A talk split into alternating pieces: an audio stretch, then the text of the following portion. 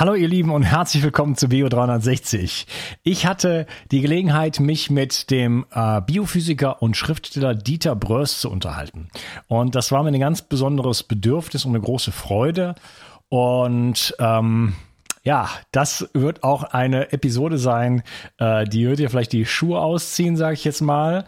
Ähm, und wir reden wirklich über viele äh, Dinge, die auch jetzt erstmal vielleicht ziemlich abgefahren ähm, für dich sind. Ich sag mal so was ähnliches, wie ich bei der Episode mit Enrico Edinger schon mal gesagt habe. Lehn dich zurück, äh, schalt den Verstand aus und lass einfach mal die Dinge nur so an dir vorbeisprudeln. Du musst an nichts glauben, worüber wir sprechen. Mir geht es darum, eigentlich die aktuelle Situation zu verstehen und mal so ein bisschen die Schranken des Verstandes zu entlüften, uns einfach mal zu sagen, ich, ich, ich ich lasse einfach mal alles gelten und ich versuche einfach mal hineinzuspüren, was geht da eigentlich gerade vor sich. Und ähm, es geht mir dazu darum, jetzt in dieser Zeit, äh, ich habe mich gerade entschlossen, diese Episode übrigens, die wäre ansonsten, wenn ich meistens mache ich die Dinge chronologisch, würde die erst ähm, Mitte Februar rauskommen. Ich habe mich jetzt entschlossen, die zwischen Weihnachten und äh, Neujahr rauszubringen. Äh, also an dieser Stelle schon mal, wenn du das jetzt gerade frisch hörst, sozusagen frohe Weihnachten und guten Rutsch in dem Sinne, ähm, weil wir uns in den Aufbruch im Aufbruch in ein neues Zeitalter, hoffentlich oder auch vielleicht, also äh, befinden. Und äh, ich glaube, dass ja die e Ereignisse sich auch derartig überstürzen, dass wir diese Episode quasi jetzt brauchen. Äh, Worum es mir geht, ist eigentlich aus dieser weltlichen Ebene rauszuschauen, eine Metaperspektive einzunehmen. Was passiert da eigentlich gerade? An welchem Punkt stehen wir? Wo gehen wir als Menschheit hin? Und welche Chance haben wir eigentlich? Was ähm, worin liegt eigentlich die Lösung? Auf welcher Ebene können wir die, Lösung finden und wie sieht die aus? Und dafür gehen wir einen schönen Weg, ähm, auch wenn die, die, die eine oder andere Sache dir vielleicht ein bisschen abgefahren vorkommt. Äh, das äh, spielt keine Rolle, weil der große Kontext ist wichtig und am Ende finden wir eine sehr, sehr schöne Lösung, sag ich jetzt mal, und äh, sozusagen auch mit praktischen Hinweisen. Und wenn wir gerade beim Schönen sind, äh, ganz, ganz kurzes Feedback von der Gesine, sie schreibt mir, Liebe Unkas, ich danke dir herzlich für deine Arbeit. Es ist so wichtig, dass dieses Wissen unter die Menschen gelangt. Und mit Wissen meint sie in diesem Fall jetzt meinen Kongress chronisch krank durch Umweltgifte. Zum ersten Mal habe ich das Gefühl, selbst etwas unternehmen zu können und nicht mehr hilflos im Stich gelassen zu werden von der Schulmedizin, den Eltern und so weiter. Also super Gesine. Äh, das ist überhaupt der ganze, der, der ganze Grund, warum ich das hier mache, die Selbstermächtigung ähm, und ähm, ja, wieder Verantwortung übernehmen zu können, zu sagen, jetzt habe ich auch die, die Tools und das Wissen und kann wirklich was für mich und meine Gesundheit tun und damit dann für mein Lieben und die Gesellschaft. Und dann schreibt mir noch die Tanja, hallo Unkas, erstmal möchte ich mich für deinen wundervollen Kongress bedanken. Du bist ein Geschenk des Himmels. Tanja, du bist auch ein Geschenk des Himmels und vielen Dank für ein solches äh, Feedback, das beflügelt mich. Und jetzt ein winziges kurzes Wort zum Sponsor und dann geht's sofort los mit einem sehr wichtigen ähm, Interview. Lass dich inspirieren. Viel Spaß. Im Schlaf erholst du dich nicht nur und verarbeitest alle aufgenommenen Informationen des Tages, nein, dein Körper regeneriert auch. Dir fällt es schwer, abends einzuschlafen und du liegst noch lange wach? Dann kann dir das Sleep Spray von Brain Effect helfen. Es enthält das natürliche Schlafhormon Melatonin, das dir dabei hilft, die Einschlafzeit zu verkürzen, sodass du am nächsten Morgen wieder entspannt und fit für den Tag bist. Es enthält keinen Alkohol und ist super einfach anzuwenden. Einfach vier bis acht Sprühstöße des nach Minze schmeckenden Sprays in den Mund geben und fertig. 15 Minuten vor dem Schlafengehen reicht, da es schnell über die Mundschleimhäute aufgenommen wird. Durch den Verzicht auf Zucker wird auch dein Zahnschmelz nicht angegriffen, selbst wenn du es erst nach dem Zähneputzen verwendest. Sleep Spray findest du unter www.brain-effekt.com und mit dem Gutscheincode BIO360 bekommst du satte 20% Rabatt auf alle Einzelprodukte vom Brain Effect, Merchandise-Produkte ausgenommen. Also, wenn du abends mal zu lange vor dem Bildschirm im Blaulicht gesessen hast, kannst du dich jetzt mit Sleep Spray von Brain Effect in den Schlaf wiegen oder besser sprühen.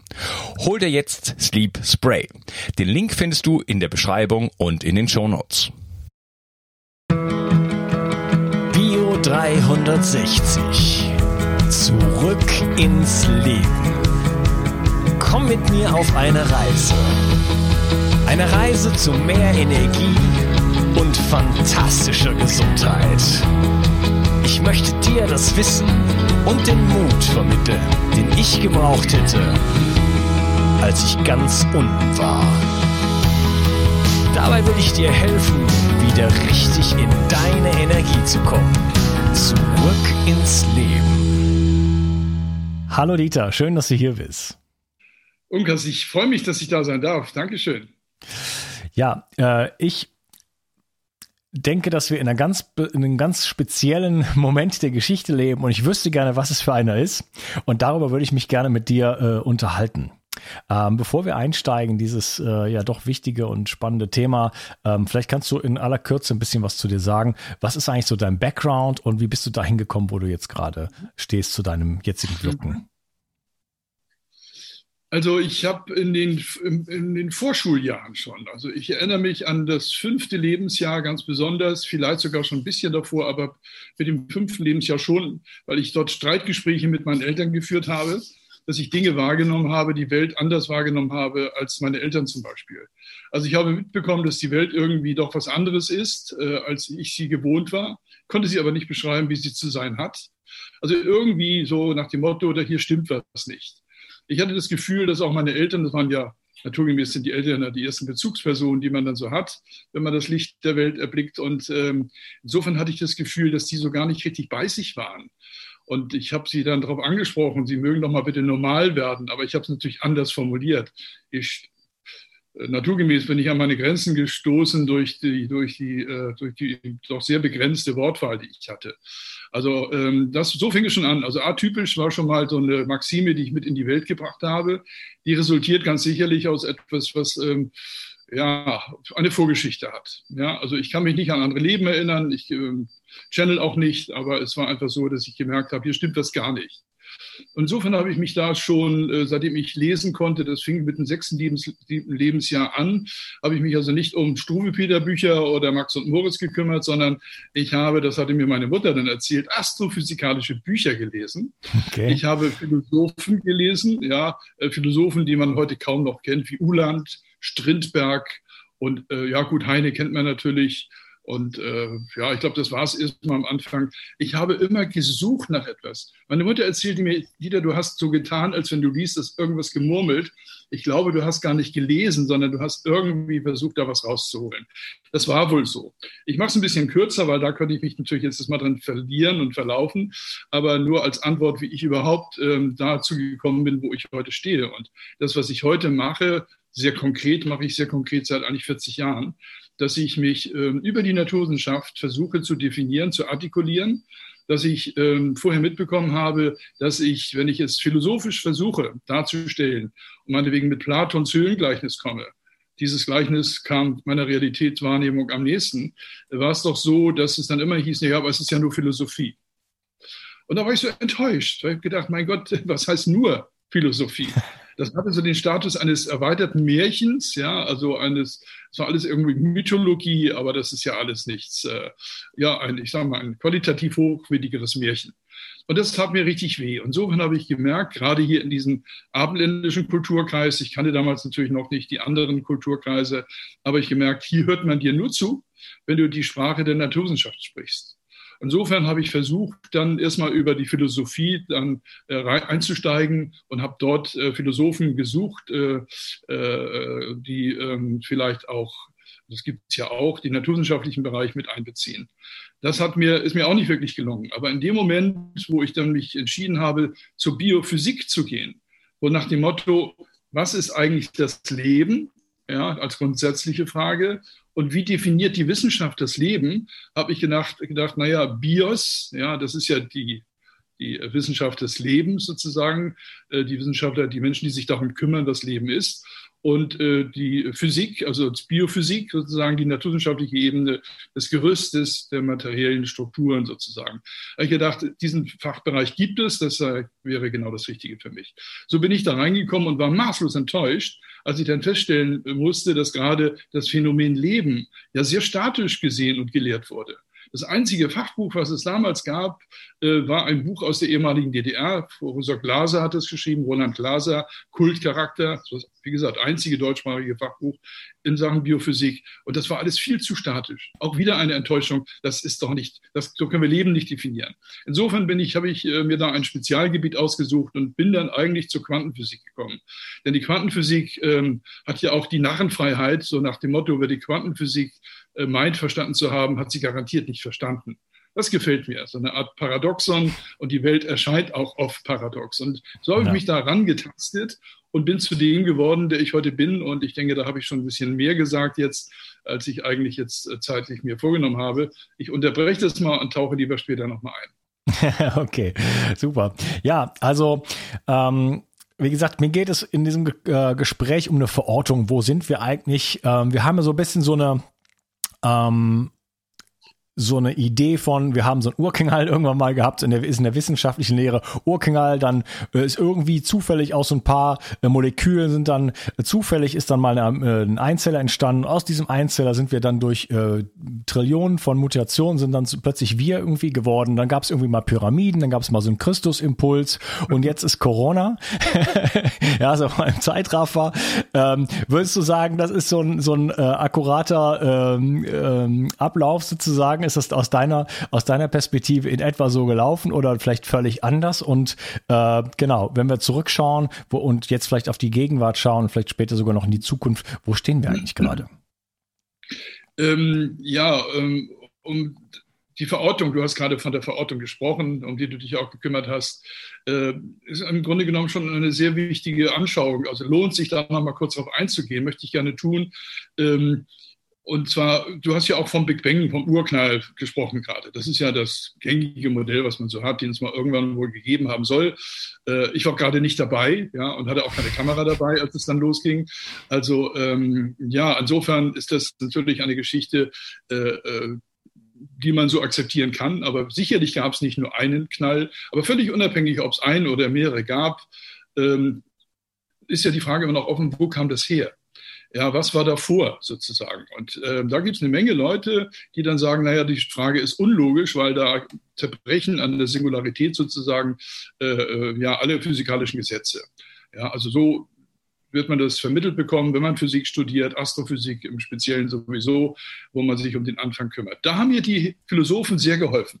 Gerade auch ähm, Aristoteles in diesem Sinne, weil Aristoteles sprach vom Apeiron ja, den Zustand des Davors sozusagen, wo der bewegungslose Beweger, so wie er es nannte, sich auffällt und der e-, ewige Webstuhl oder der Webstuhl der Ewigkeit gewebt wird. Also solche Metaphern kamen im Grunde genommen dem sehr nahe, was ich irgendwo wahrgenommen habe aus dieser Ebene davor oder das darüber geordnet, eben die Verortung in, ein andere, in einen anderen Seinszustand. Ich glaube, so kann man das am elegantesten ausdrücken.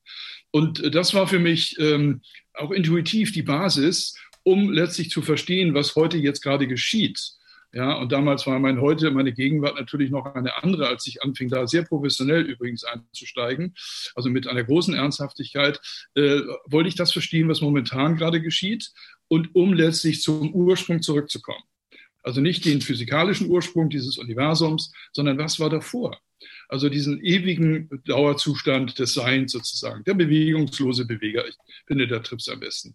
Und da hat mir ein Mann ganz besonders geholfen, wie im Grunde genommen kein anderer. Es ging hier auch nicht um einen Mann, sondern ein, eine wissenschaftliche Struktur, ein Modell von Bockert Heim der es geschafft hat, ein mehrdimensionales, ähm, in diesem Falle sogar zwölfdimensionales Weltbild aufzubauen. Das hat er mathematisch, algebraisch übrigens hergeleitet und nicht irgendwie mal äh, geraten, äh, sondern das ist also sehr ernsthaft, sehr seriös und sogar konservativ ähm, hergeleitet worden von ihm.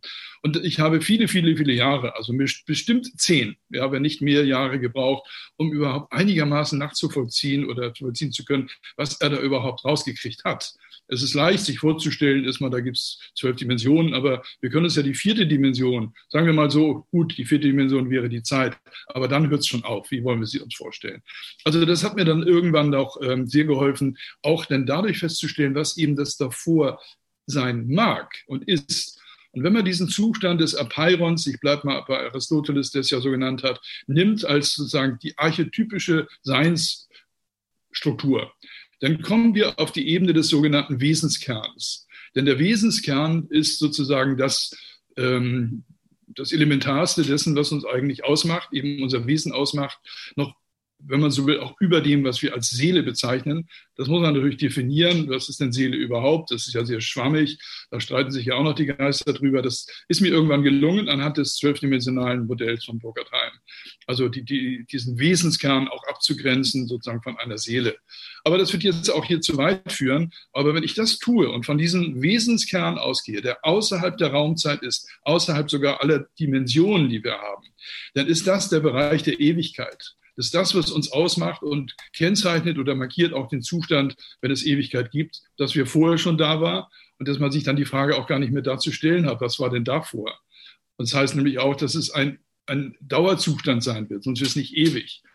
Also das hat mir sehr geholfen, hat mir eine gewisse Festigkeit gegeben, äh, auch in Bezug auf ähm, das Thema Na äh, Tod, Todeserfahrung oder Todesängste in jungen Jahren habe ich dann eine Nahtoderfahrung auch selber am eigenen Leibe erfahren dürfen, muss ich heute sagen. Damals wusste ich gar nicht, dass es sowas gibt. Also es hat mir alles sehr geholfen, da auch eine Ruhe zu bewahren, um einfach festzustellen, da gibt es ja doch noch was, obwohl mein Körper da unten gerade liegt und blutet, was auch immer alles mit ihm geschah. Ganz sachlich angeschaut, aber ich war immer noch da. Das war eine ganz, das war ein Schlüsselerlebnis in meinem Leben. So. Und jetzt äh, habe ich weit ausgeholt, um letztlich auch die Fragen einzugehen, die du ja auch zum Schluss eben gestellt hast. Nun sind wir bei Corona angelangt. Und ich denke, da möchte ich jetzt nicht sofort zur Tagesordnung übergehen. Das ist ein sehr radikaler Schritt, den ich dann vollziehen werde. Aber ähm, ich habe jetzt wieder eine ganze Menge geredet und würde sagen, dass du vielleicht nochmal einen Zwischenschritt gehst. Und, ja, okay, dann, dann Gehe ich mal einen ganz anderen Zwischenschritt, weil du hast gerade gesagt, äh, hinter den Dimensionen, hinter äh, Raumzeit steht am Ende eigentlich die Ewigkeit.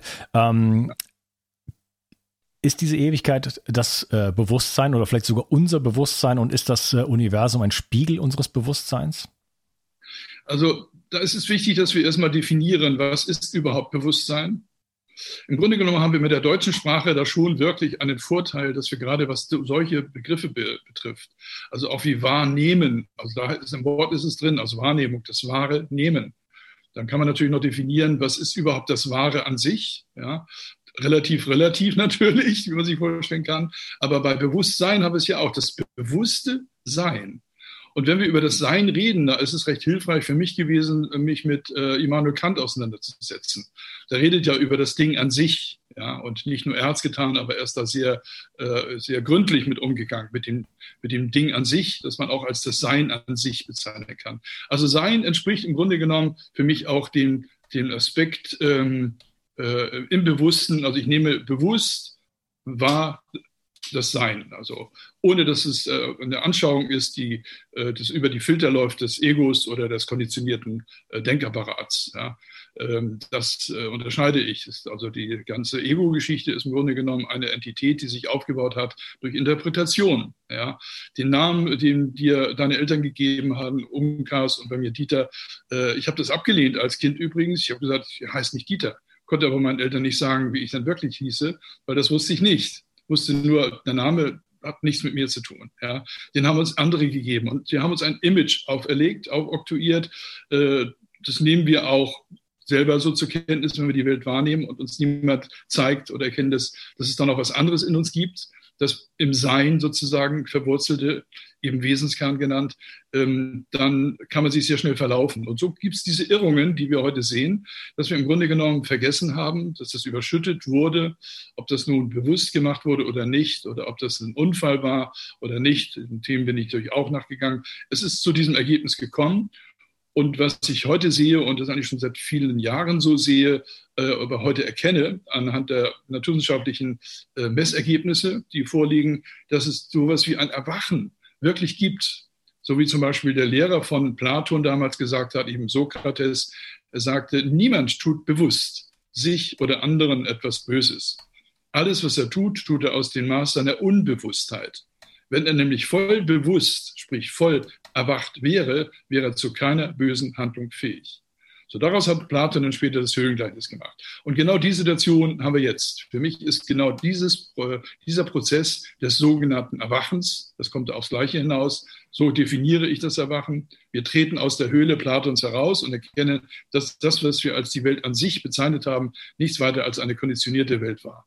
Ja, eine Schattenwelt sozusagen. Und jetzt sehen wir die Welt an sich, so wie sie ist. Im Bewusstsein. Ja, also im bewussten Sein. Also wenn man so Bewusstsein definiert, dann hat man eigentlich was Handfestes und etwas ähm, Objektiveres, als wenn man einfach nur, ich stelle 20, 30 Leuten die Frage, was ist für euch Bewusstsein? Ich kriege 20, 30 verschiedene Antworten. Aber im Grunde genommen handelt es sich immer im elementaren Bereich um die gleiche Situation, um, den gleichen, um die gleiche Sache an sich. Ja, ja, das spricht mich sehr äh, an, gerade was du sagst mit dem, mit dem Höhlengleichnis. Ähm, Lass mal kurz ein bisschen ausholen. Ich habe seit äh, März habe ich hat vorher war ich sehr apolitisch und zwar als bewusster Schritt. Ich schaue mir das nicht an, das äh, tut mir besser so und das ist war auch gut. Das hat gut für mich funktioniert mein Leben lang. Äh, seit äh, dem seit März 2020 war das für mich so nicht mehr möglich und ich habe dann angefangen wirklich äh, in die Hintergründe sozusagen zu gehen und da so viele Sachen ähm, erfahren, so viele so viel Staub aufgewirbelt, also sage ich jetzt mal, so viele äh, dunkle Machenschaften auch auch aufgedeckt ist. Jetzt einerseits mit Corona zu tun hat, andererseits aber auch nicht. Sachen, die dann einfach plötzlich aufpoppen als Themen, wo ich dann reingehe und so weiter. Sämtliche Kriege, die, die, die gelaufen sind, äh, von Geheimdiensten und, und Geheimorganisationen und, und Logen und alles Mögliche, ja, ist Terroranschläge und also es ist, es hat ein Fass ohne Boden sozusagen. Äh, plus, ähm, ja, so sage ich, sag ich jetzt mal Hintergründe zu dem ganzen, zu der ganzen Vorbereitung Corona-Veranstaltungen, die vorher waren und so weiter und so fort. Und ähm, was sich so ein Bild bei mir ähm, ergeben hat, ist, dass es so etwas gibt wie das Böse, sage ich jetzt mal, ja. Und äh, ich verstehe es nicht. Und ähm, denn du und ich und jeder, den ich kenne, ist gut im Herzen wie du es eigentlich gerade mhm. gesagt hast mit dem Höhengleichnis, wenn wir auf die Erde kommen und einigermaßen bewusst sind und nicht irgendwo durch eine schlimme Sozialisation gegangen sind, dann sind wir eigentlich gut im Herzen und äh, wollen eigentlich Gutes miteinander. Wir wollen lieben und geliebt werden. So, äh, der ein oder andere hat eine schwierige Situation und dann ist er vielleicht auch da, kommt da ein bisschen davon, vom Wege ab. Aber wie kann es sein, dass sämtliche Eliten auf dieser Welt mhm. nichts Positives, das behaupte ich jetzt einfach mal, nichts Positives mhm. im Sinn haben. Wie kann das sein? Ähm, ich bin ja dieser Frage nachgegangen, gerade in dem für mich wichtigsten Buch, was ich, naja, was heißt wichtig? Also es war zu der Zeitpunkt, zu der Zeit, also vor genau sechs Jahren für mich das Wichtigste durch ein Erlebnis in Ägypten übrigens, äh, war ein Schlüsselerlebnis und habe dann die Frage gestellt, wie ist das Böse in die Welt gekommen? Und äh, dann auch der Frage nachgegangen, ähm, gehört das Böse mit zum Spiel im Sinne der, der Dualität auch. Mhm. Ich bin die Kraft, also ohne Täler keine Berge. Ja, man muss das eine erst definieren, um das andere äh, oder zu erleben, um das andere zu definieren. Da bin ich also sehr gründlich mit umgegangen und natürlich waren das, das die, die Fragen, die seit eh und je existierten und habe mir da ein paar Leute rausgesucht, äh, die ich für äh, ja, diejenigen hielt, die sich äh, schon sehr lange auch mit dieser Frage beschäftigt haben. Dazu zählte äh, Jiddu Krishnamurti zum Beispiel. Und in einem legendären Gespräch, ein Gespräch, äh, was tatsächlich stattgefunden hat, also kein fiktives Gespräch, mit David Bohm, also ein Naturwissenschaftler, ein Physiker, den ich auch sehr verehrt habe. Ich verehre beide Menschen. Beide sind sie nicht mehr hier, ähm, aber wirken wahrscheinlich von da, wo sie sind, immer noch. Und die haben ein Gespräch geführt und sind dieser Frage nachgegangen. Und Jiddu Krishnamurti äh, red, sprach dann äh, von einer, äh, äh von einer Erscheinung, die schon sehr, sehr alt ist. Er sprach sogar schon von Millionen Jahre alt, als das Böse da war. Und da ging es schon gar nicht mehr darum, dass das eine das andere ist bedingt. Das erschien dann eher so als ein kosmisches ja, Unglück. Ja? Also irgendwo ist da ein Unfall passiert, ein kosmischer Unfall. Also ähm, ich möchte nicht so weit gehen und sagen, der liebe Gott hat einen Fehler gemacht. Ja? Also da habe ich ohnehin eine andere Haltung. Ich bin ein gottgläubiger Mensch, nur hat Gott für mich eine ganz andere Vorstellung als, das ist für mich das anderes als die personifizierte Wesenheit eines Mannes oder auch einer Frau als Göttin, sondern das ist... Äh, da habe ich so meine, meine, meine Wahrnehmung und äh, da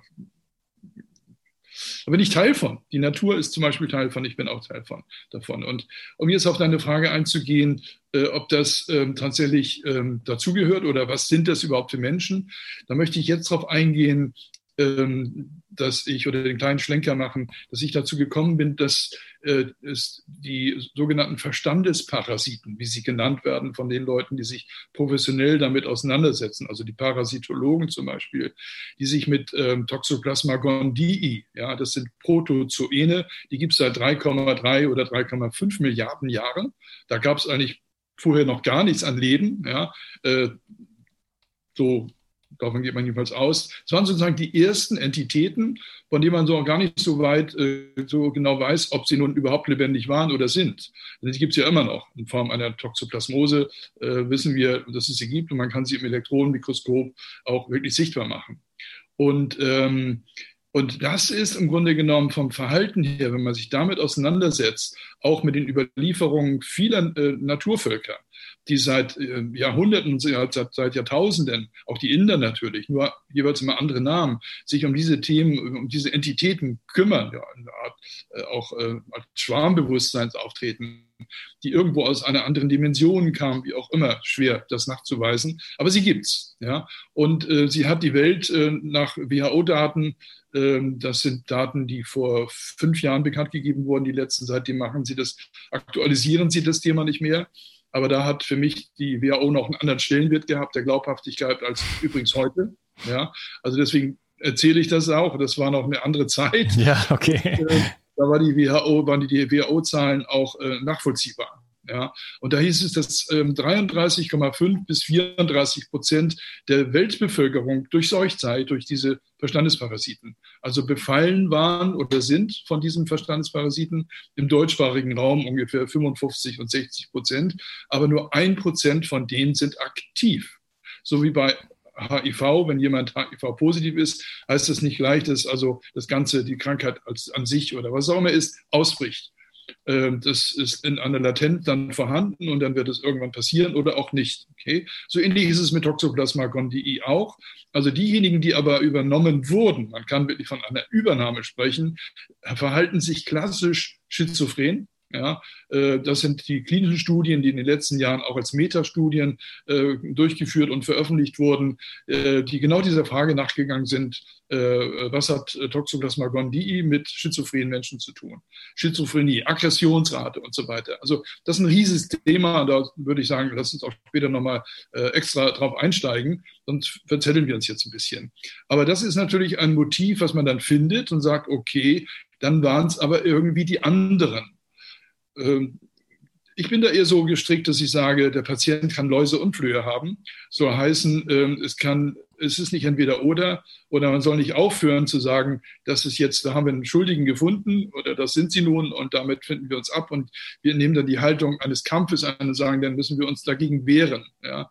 Ähm, da habe ich meine ganz persönliche übrigens Ansicht und Anschauung zu, wie man das hinkriegt, eben nicht mit Wehren im Sinne von einem Kampf, sondern indem man es erkennt, auflöst, und, äh, und erkennt und über den Erkenntnisprozess die entsprechenden Schritte vollzieht, dass die zum Auflösen führen. Das kann ich nachweisen, dass es passiert. Aber auch da denke ich, lass uns das als extra Block nehmen, weil du hast ja die Frage gestellt, wie ist das Böse in die Welt gekommen? Wie ist es überhaupt erklärbar, dass es Menschen gibt, die das tun, was sie da tun? Ja. da möchte ich jetzt auf Rudolf Steiner vielleicht noch kurz kommen. Rudolf Steiner hat im Jahre 1900 und ich glaube sieben oder acht, ja, also irgendwo in diesen beiden Jahren muss es gewesen sein, veröffentlicht. Das kann man jetzt noch sehr schön nachlesen, kann man auch sogar googeln. Ja, es ist kein großes Geheimnis. Da redet er darüber und betont auch, sagt er, das sollte man eigentlich für sich behalten, aber er ist davon überzeugt und er tat auch so, als wenn er es wüsste, dass nur, ähm, dass nicht alle Menschen, die wie Menschen aussehen, auch Seelen haben. Es würde eine ganze Menge geben, die einfach nur seelenlose Wesen sind. Geht nicht näher darauf ein, wie sowas gekommen ist, wer die hat, äh, wie die entstanden sind, wie auch immer, aber er hat davon gewarnt und hat zugeordnet, dass das in der Regel dann auch die sind, die sich auch genauso verhalten, nämlich seelenlos und ohne Gewissen. Ja, es es gibt ja so Experimente, äh, wo man einfach Menschen mh, bestimmten emotionalen Situationen aussetzt, von mir aus Kriegsbilder, äh, Misshandlungen und so weiter, ähm, also jetzt in, in, in, in bildlicher Form. Und da hat sich herausgestellt, dass es so circa sieben Prozent der Menschen gibt, die einfach reagieren einfach nicht drauf. Ist denen egal. Die sind also, die haben null Empathie sozusagen. Ne?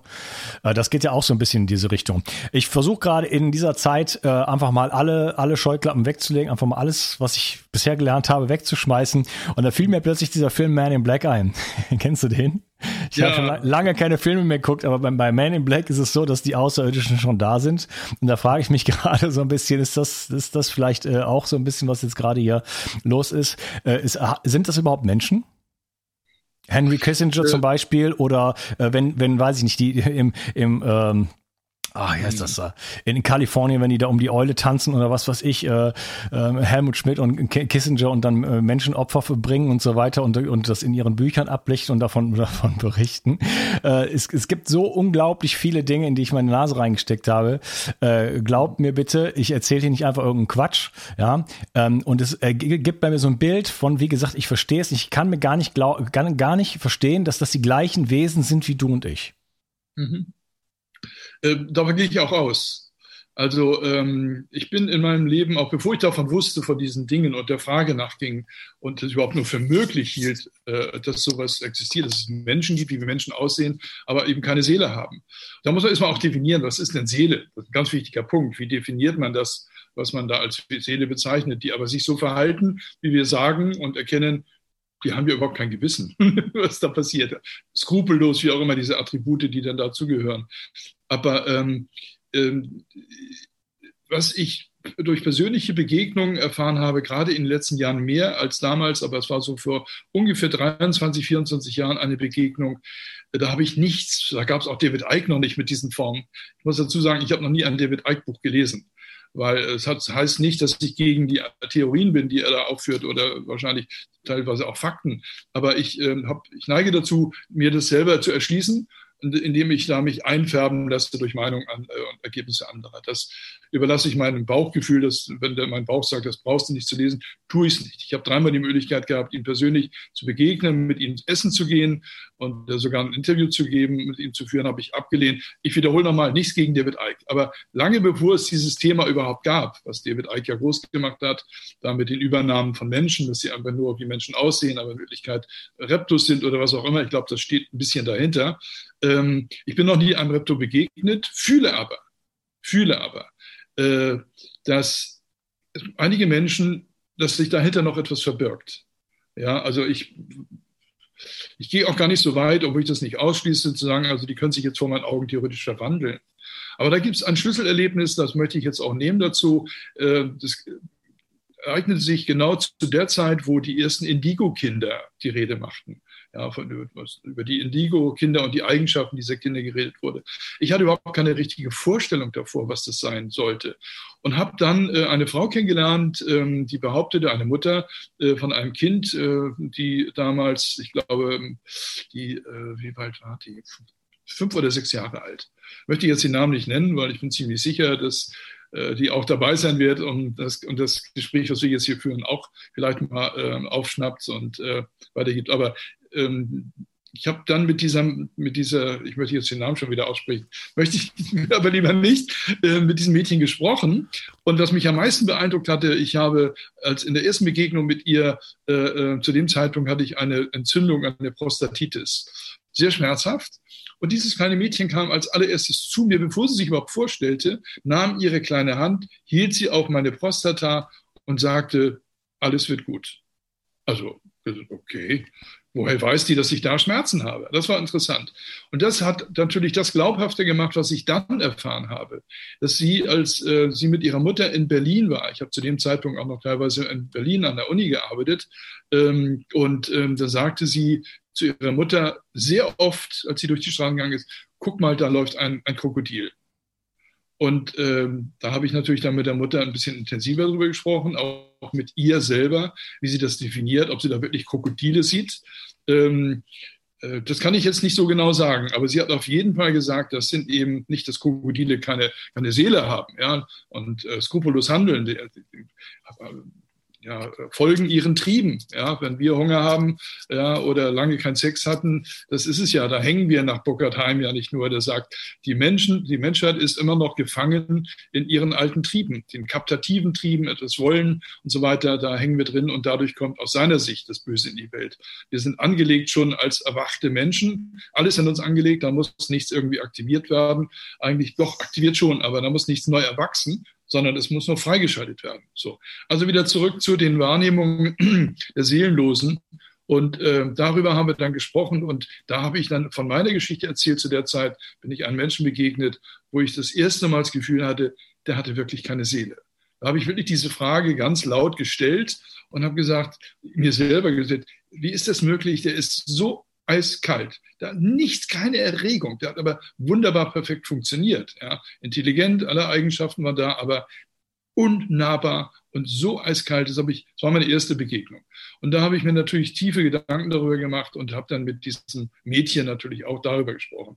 Also das ist etwas, was so vielleicht zu erklären ist. Ja. Und ähm, ja, da möchte ich sagen, möchte ich dir mal wieder das Wort übergeben. Der Dieter und ich haben dieses Interview am Stück aufgenommen, also ohne Pause, wie ich es sonst üblicherweise mache. Und ähm, das liegt daran, dass wir das eigentlich viel kürzer noch halten wollten. Er wollte tatsächlich 30, 35 Minuten machen. Ich hatte mir schon gedacht, dass das nicht funktioniert. Äh, er war sehr glücklich am Ende mit unserem Gespräch und die Zeit ist verflogen wie im Flug. Ähm, deswegen an dieser Stelle die Unterteilung und äh, weiter geht's dann im nächsten Teil. Und du kannst dich auf jeden Fall schon mal freuen, dass wir äh, die Kurve auch bekommen und äh, am Ende auch auch, ja, uns zur Lösung sozusagen aufmachen oder Lösungen aufzeigen und äh, selbst praktische Tipps noch geben, äh, auf welcher Ebene wir diese Situation eigentlich verwandeln können. Also, schönen Tag dir und viel Spaß. Kennst du schon mein Buch Zurück ins Leben, Wege aus der Müdigkeit? In diesem Buch stelle ich dir Techniken vor, die dir, egal ob jung oder alt, ob krank oder fit, helfen können, nicht nur deine Müdigkeit loszuwerden, sondern mehr Energie und Gesundheit in dein Leben zu bringen. Du lernst, wie du am Atem deinen Gesundheitszustand präzise ablesen kannst und mit einer einfachen Übung deutliche Verbesserungen im Bereich der Durchblutung, der Sauerstoffversorgung, der Nährstoffversorgung deiner Zellen und damit verbunden vielen anderen Symptomen erfahren kannst. Du erfährst, warum Muskulatur für jeden Menschen aus gesundheitlichen Gründen wichtig ist und immer wichtiger wird, je älter du wirst. Ich zeige dir eine Technik, mit der du, egal wie es dir jetzt geht, schnell große Erfolge erzielen kannst. Ich stelle dir die sieben größten Energieräuber vor und vor allen Dingen die sieben größten Energiegeber. Außerdem erzähle ich dir noch meine gesamte Geschichte im Detail. Das Buch gibt es als Printversion und als E-Book-Version. Beides kommt mit einem über sechsstündigen Hörbuch und Beispielvideos. Ich habe dieses Buch im Eigenverlag veröffentlicht. Wenn du es kaufst, tust du nicht nur etwas für deine Gesundheit, sondern unterstützt mich auch noch dabei. Gerade in diesen Zeiten brauchen wir Menschen, die genug Energie haben, um sich um das, was jetzt ansteht, zu kümmern. 360. Zurück ins Leben. Komm mit mir auf eine Reise. Eine Reise zu mehr Energie und fantastischer Gesundheit. Ich möchte dir das Wissen und den Mut vermitteln, den ich gebraucht hätte, als ich ganz unten war. Dabei will ich dir helfen, wieder richtig in deine Energie zu kommen. Zurück ins Leben.